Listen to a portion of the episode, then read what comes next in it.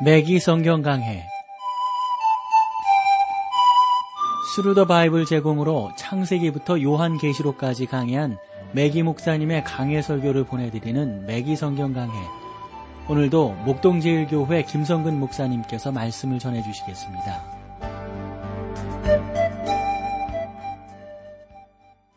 애청자 여러분 안녕하셨습니까? 매기 성경 강해 자, 야고보서 오늘 두 번째 시간이 되겠는데요. 우리가 지난 시간에 그런 내용을 나누었어요. 어, 대개 이제 사람들이 바울은 로마서를부터 계속해서 믿음을 강조한 반면 야고보는 좀 그렇지 않는 것 아니느냐 이런 표현들을 많이들 하셨는데 여러분 그렇지 않다고 하는 걸 말씀을 드렸죠. 야고보가 강조하는 것은 정말 우리가 믿음이 있다면 그러한 열매들이 있어야 되지 않겠느냐. 아마도 그 당시에 그 믿음이 있다고 하면서도 열매가 없었던 정말 입만 무성한 그러한 성도들이 많았지 않느냐 하는 예상들을 우리가 해볼 수가 있습니다. 우리가 좀 더 야고보서를 보면서 야고보 사도가 우리에게 교훈하려고 하는 내용이 과연 어떤 것들인가 좀 더 정확히 어, 보도록 하겠습니다. 오늘은 1장 3절 말씀부터 보죠. 이는 너희 믿음의 시련이 인내를 만들어내는 줄 너희가 알미라. 하나님께서는 그 마음 속에 목적을 가지고 계시므로 우리는 그것을 의지할 수가 있습니다. 야고보는 여기에서 고통을 향한 우리의 마음 자세에 대해서 말하고 있는데요. 여기 사용하고 있는 헬라어가 우리가 그 신학하는 목사들은 이런 표현들을 종종 하는데 부정과거 시제라는 거예요. 그러니까 기쁨이 시련의 결과라는 사실을 암시하고 있는 거죠. 여러분들 시브리서 나눌 때 기억되세요? 12장. 거기에 보면은 우리는 신자의 생활 속에서 하나님이 사용하시는 한 방법이 있었어요. 그 방법 중에 하나가 우리를 성숙시키고 우리를 사랑한다고 하는 표현으로 징계하고 계시는 것을 우리가 살펴볼 수가 있었습니다. 문자 그대로 그것은 어린아이의 훈련을 의미하는 것입니다. 만약에 선한 목적이 없었다면 시련은 무의미하죠. 고통도 뜻, 뜻이 없고요. 시험도 불합리한 것이 될 겁니다. 그러나 분명한 목적이기 때문에 고통도 시련도 시험도 다 의미가 있습니다. 그래서 하나님께서는 시련에는 이유가 있고 그것은 선한 이유라고 로마서 8장 28절에 말씀하고 있잖아요. 암송하세요. 우리 한번 해보실까요? 우리가 알거니와 하나님을 사랑하는 자 곧 그 뜻대로 부르심을 입은 자들에게는 모든 것이 합력하여 선을 이루느니라. 시험의 외부적인 압력이 우리에게 닥치고 고통과 비극, 그리고 역경의 불길 속에 있을 때 하나님께서 목적이 있어서 그것을 허용하시면서 고상한 목표를 세우고 계신다는 믿음의 태도를 우리가 가져야 한다 하는 겁니다. 우리는 우리의 생활을 통해서 하나님께서 무엇인가를 이루신다는 사실을 알 수가 있습니다. 왜냐하면 하나님이 우리를 향한 계획이 있으시기 때문입니다. 저는요, 이것이 반드시 우리가 하나님의 목적을 이해해야 한다는 사실을 의미하지는 않는다고 어, 좀 밝혀야겠습니다. 무엇을 밝히려고 하냐면요. 믿음의 시험 말입니다. 우리는 믿음으로 행하는 것이지 보이는 것으로 행하지는 않는다 하는 거죠. 여러분 그 중세의 어떤 사람이 이런 말을 했어요. 하나님께서는 고통 당하실 일이 없지만 우리가 하나님처럼 모든 사실들을 꿰뚫어 볼 수 있다면 어떻게 될까? 믿음의 시험을 위해서 봉사하는 목적들에는 어떤 것들이 있을까요? 이 본 야고보 그 서신이 야고보를 통해서 시험이란 참된 믿음이 적극적인 증거라고 우리에게 잘 가르쳐 주고 있습니다. 좀 더 좀 그 메기 목사님이 그 예로 든 내용을 하나 좀 설명으로 여러분들과 좀 나눌까요? 참 소박한 예인데요. 그 목사님이 오래전에 남부 캘리포니아에 있는 커다란 비행기 공장의 사무실에 아마 그 방문을 하게 되었었대요.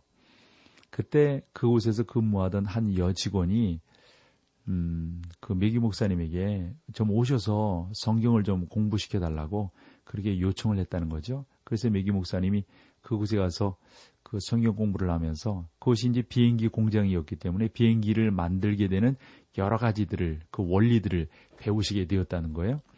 처음에 비행기를 만들 땐 그렇게 한대요. 서로 이 회의를 하면서 커다란 칠판에 설계도들을 그린다는 거죠. 후에는 그 설계도를 중심으로 해서 청사진이 만들어지고 그 청사진을 통해서 모델이 먼저 만들어지는 거예요. 그리고 이 모델을 중심으로 어떻게 비행기를 만들 것인가 공장이 건축되고 여러 가지 이제 인원들 또 직원들이 그 안에 투입이 되겠죠. 그리고 난 어, 그리고 이제 한 2년여 걸쳐서 비행기가 만들어지는데 첫 번째 비행기가 생산이 됐대요. 아마 메기 목사님이 그런 사실들을 다 보셨나 봐요. 그러나 사람들은 그런 생각을 했던 거죠. 과연 저 비행기가 만들어지긴 만들어졌는데 뜰 수 있을까? 그런 의문들이 생겼다는 거죠. 그 비행기가 시험을 통과했을 것인가? 뭐 그래서 이제 그 비행기의 진짜 비행기라고 하는 걸 알리기 위해서 시험 비행사가 그 조종사가 그 비행기에 탑승하게 되고 비행기를 하늘로 날리는데 쫙 뭐 활주로를 박차고 나가서 하늘을 향해서 쫙 날아 올라가니까 설계된 대로 의도된 대로 그 비행기가 만들어졌다고 하는 것이 사람들에게 어떤 그 확인이 각인이 되었다는 거예요. 그렇게 되니까 각 그 항공사들이 그 비행기를 사겠다고 이제 주문을 하지 않겠어요? 그렇게 주문이 되면 그 비행기는 이제 항공사로 이제 팔려가고 이제 승객들을 태우고 여러 도시들로 사람들을 날르고 짐들도 날르고 유용하게 그렇게 쓰여지게 된다는 것이죠. 광석을 구분할 때도 그 광석이 진짜 금인지 은인지 판별하는 과정들이 있다고 하잖아요. 그래서 감별사는 광석에다가 처음에 열을 가해 본대요. 그래서 열을 가해 보기도 하지만 또 다른 방법이 아주 그 강한 산이 있잖아요. 산을 거기에다가 이렇게 뿌려보거나 발라보면 진짜인지 가짜인지가 밝혀진다는 것이죠. 저는 이 메기 목사님이 이러한 예를 보면서 마찬가지지 않나 싶어요. 하나님께서도 우리가 가지고 있는 믿음이 진위인지를 알아보시기 위해서 때로는 시험을 하시는 거죠. 어떤 사람은 슬픔에 산성 용액이 그 사람에게 이제 들어가게 되니까 그것을 통해 가지고 진정한 믿음의 동전으로 나오게 되는 거죠. 하나님께서는 목적이 있어서 우리의 믿음을 시험하시는 겁니다. 이는 너희 믿음이 시련이 인내를 만들어내는 줄 너희가 알미라. 하나님께서는 우리의 생활 가운데 인내를 이루시기 위해서 시험을 하고 계신 겁니다. 4절 말씀을 볼까요? 인내를 온전히 이루라 이는 너희로 온전하고 구비하여 조금도 부족함이 없게 하려 함이라. 온전히 장성한 그리스도인들을 만들어 주는 것은 인내입니다. 그런데 하나님께서는 우리 안에서 어떻게 인내를 만들어내실까요? 아주 저는 흥미있는 한 가지 사실이 있는데 인내가 성령의 열매라는 사실입니다. 여러분은 인내하려고 함으로써 인내하는 것이 아니고 또 성령님께서 인내를 하나의 선물처럼 거저 주시지도 않는다는 사실입니다.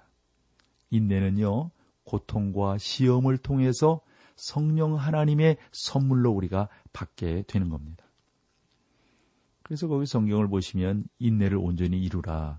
이는 너희로 온전하고 구비하여 조금도 부족함이 없게 하려 함이라. 사랑하는 여러분, 여러분은 결코 온전케 될 수 없을 겁니다. 즉, 인내가 없이는 충분히 장성한 그리스도인이 될 수 없다는 말입니다. 그러므로 일부 그리스도인들이 장성하지 못하고 항상 어린아이로 남아있는 것입니다.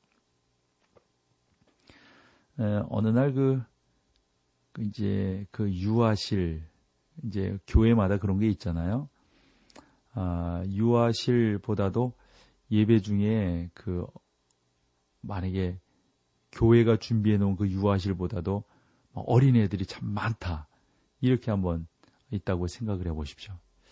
저는 그러한 그 공간이면은 참 예배 드리기가 힘들지 않겠는가 생각합니다. 뭐 마찬가지죠. 소란하고 아이들 뭐 그 기저귀 가는 것도 그렇고 뭐 얼마나 힘들겠습니까? 참 뭐 그 안에서 예배드리는 사람들은 상당히 긴장하고 그럴 겁니다. 그 이유는 많은 그리스도인들이 장성하지 못하고 아직도 어린아이로 있기 때문에 교회 안에 어린아이들만 많으면 그 교회가 힘들어지는 이유가 여기에 있는 것이죠. 자, 여기서 우리 찬송 함께 하고 계속해서 4절 말씀 여러분들과 더 나누도록 하겠습니다.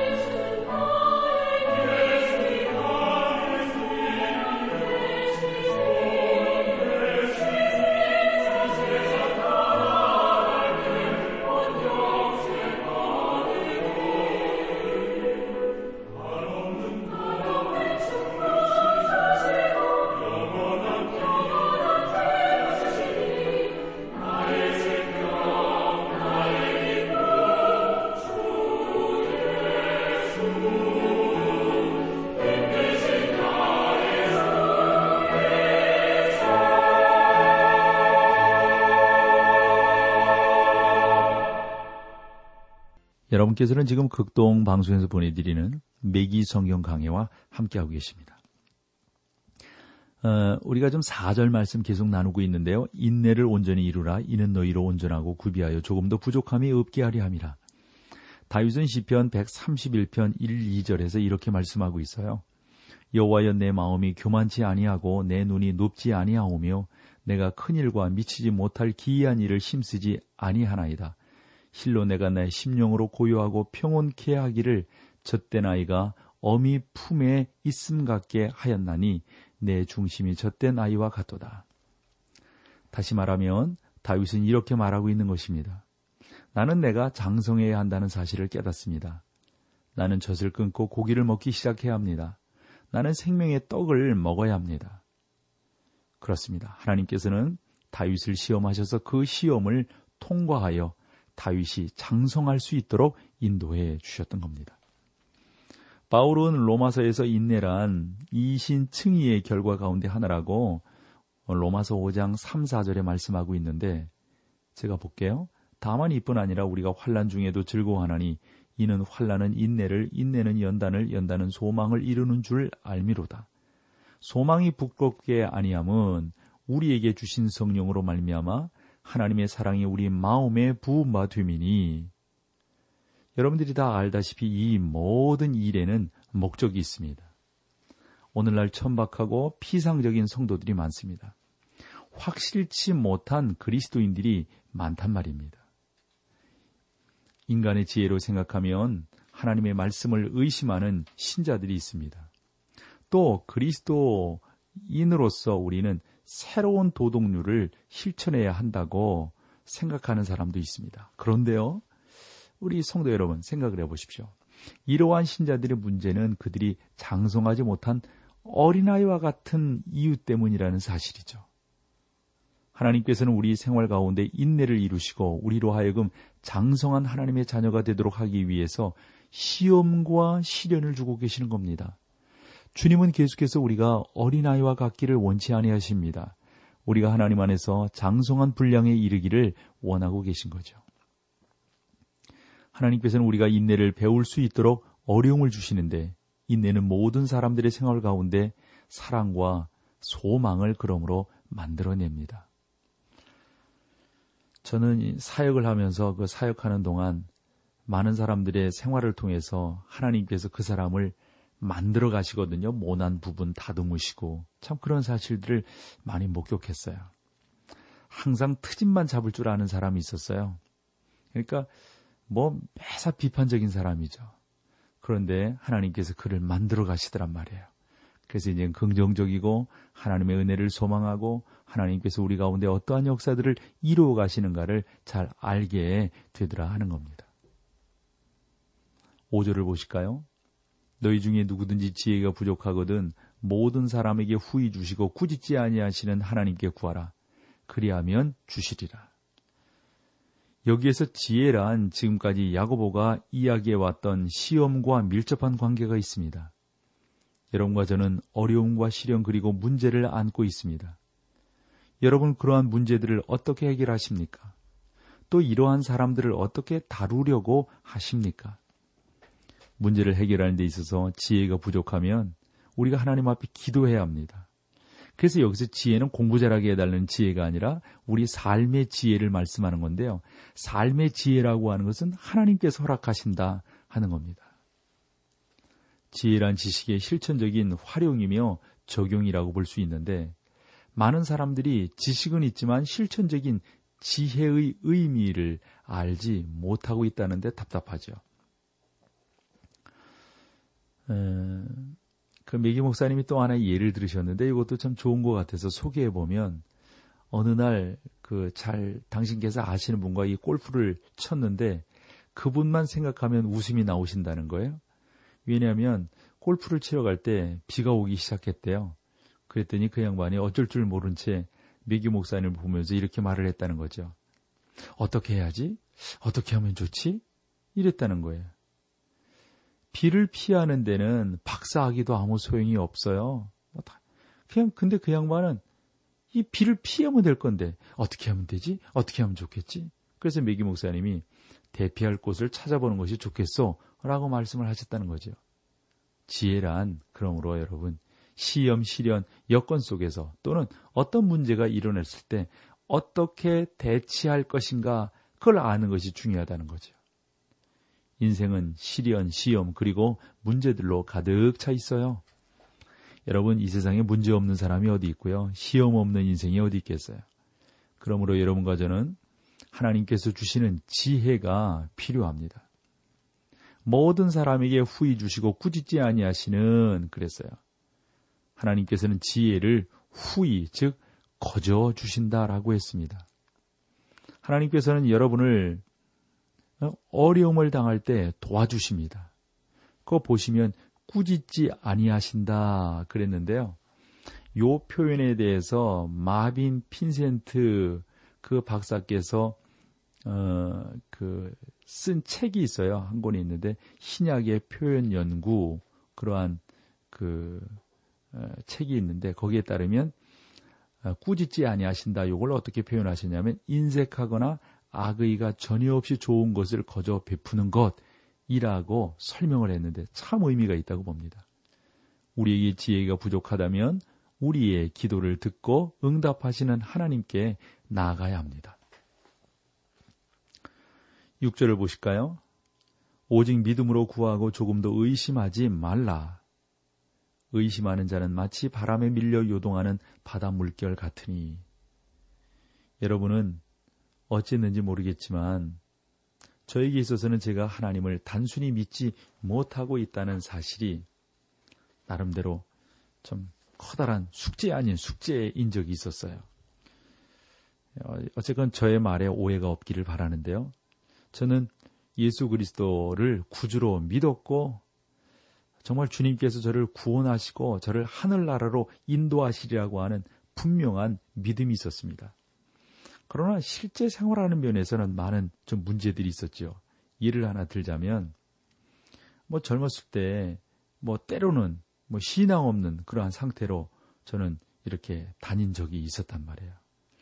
어떤 때는 하루 종일 일하고도 어? 그, 뭐, 그 돈을 빌려야 하는 가난한 소년처럼 너무너무 힘들게 이렇게 생활한 적이 있었어요. 그런데요, 하나님께서는 항상 문을 열어 놓으셨고, 저로 하여금 궁핍한 것 같지만 그것을 채우셨고, 어려운 것 같지만 그것을 넘어갈 수 있도록 인도해 주셨다 하는 겁니다. 그래서 나중에 깨달은 것, 오직 믿음으로 구하고 조금도 의심치 말라 라고 말씀하신 그 하나님의 말씀이 참된 진리라고 하는 것을 다시 한번 깨닫게 되었다 하는 겁니다. 사랑하는 성도 여러분, 우리가 하나님을 왜 믿지 못하는 거죠? 오늘 그리스도인인 여러분이 얼굴을 찌푸리고 있는 이유는 뭘까요? 여러분의 문제가 어떻게 해결될 것인지 염려하고 계시나요? 저는 여러분들의 심정을 겪어보았으므로 어느 정도 알 수가 있습니다. 왜 하나님을 믿지 못합니까? 오늘 그리스도인인 여러분들이 얼굴을 찌푸리고 있는 이유는 뭘까요? 여러분이 문제가 어떻게 해결될 것인지 염려하고 계시는 이유는 어디에 있을까요? 저는 여러분의 심정을 나름대로 좀 이해할 수 있다고 봅니다.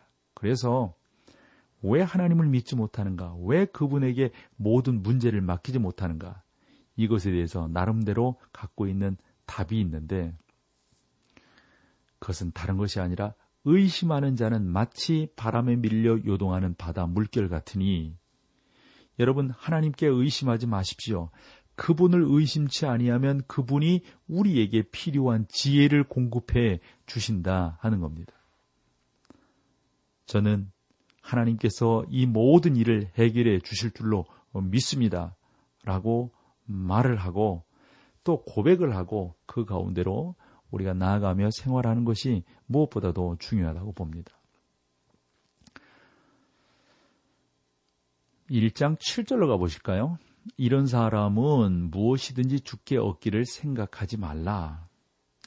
여러분이 스스로 문제를 해결하려고 한다면 하나님께서 해결해 주시지 않고 해결하실 수도 없는 거예요. 여러분, 우리가 그런 표현을 저 같은 경우 학생 때 많이 했어요. 하나님께서 하실 자리를 남겨 놓자 이거죠. 하나님께서 이런 이런 일들을 통해서 우리 가운데 역사하시니까 그러한 자리를 남겨 놓자. 마치 고집센 황소처럼 왜 문제를 하나님께 맡기지 않으려고 하는가? 맡기면 해결됩니다. 그래서 야고보는 훌륭한 신약의 자문이라고 우리가 볼 수가 있습니다. 야고보서는 말이죠. 그래서 우리가 참 신앙생활을 하면서 이러한 부분들을 깨닫고 아는 것이 참으로 여러분 무엇보다도 중요하니까 그러한 믿음 가운데서 우리가 승리할 수 있도록 하나님 앞에 더 담대함으로 나아가는 것이 무엇보다도 중요하리라고 봅니다. 여러분 우리는 주 안에서 복 받았어요. 주 안에서 승리할 수밖에 없습니다. 믿음으로 나아가면 됩니다. 믿으면 하나님께서 우리에게 삶 속에 적절한 지혜를 주셔서 그 가운데서 승리하게 하시는 하나님이신 것을 믿습니다. 자, 오늘 여기까지 하고요. 다음 시간에 여러분들을 또 주의 말씀 야고보서로 만나 뵙겠습니다. 감사합니다. 매기 성경 강해 지금까지 Thru the Bible 제공으로 창세기부터 요한계시록까지 강해한 매기 목사님의 강해 설교를 목동제일교회 김성근 목사님께서 전해주셨습니다. 이 시간 방송 들으시고 청취 소감을 보내주신 분께는 나침반 출판사에서 신앙서적을 보내드립니다. 청취 소감을 남겨주실 분들은 극동방송 홈페이지에 매기 성경 강해로 들어오셔서 사연을 남겨주시거나 문자로 참여하실 분들은 한 통에 50원의 유료 문자 샵 1069, 샵 1069번으로 보내주시기 바랍니다. 매기 성경 강해 오늘 순서를 마칩니다.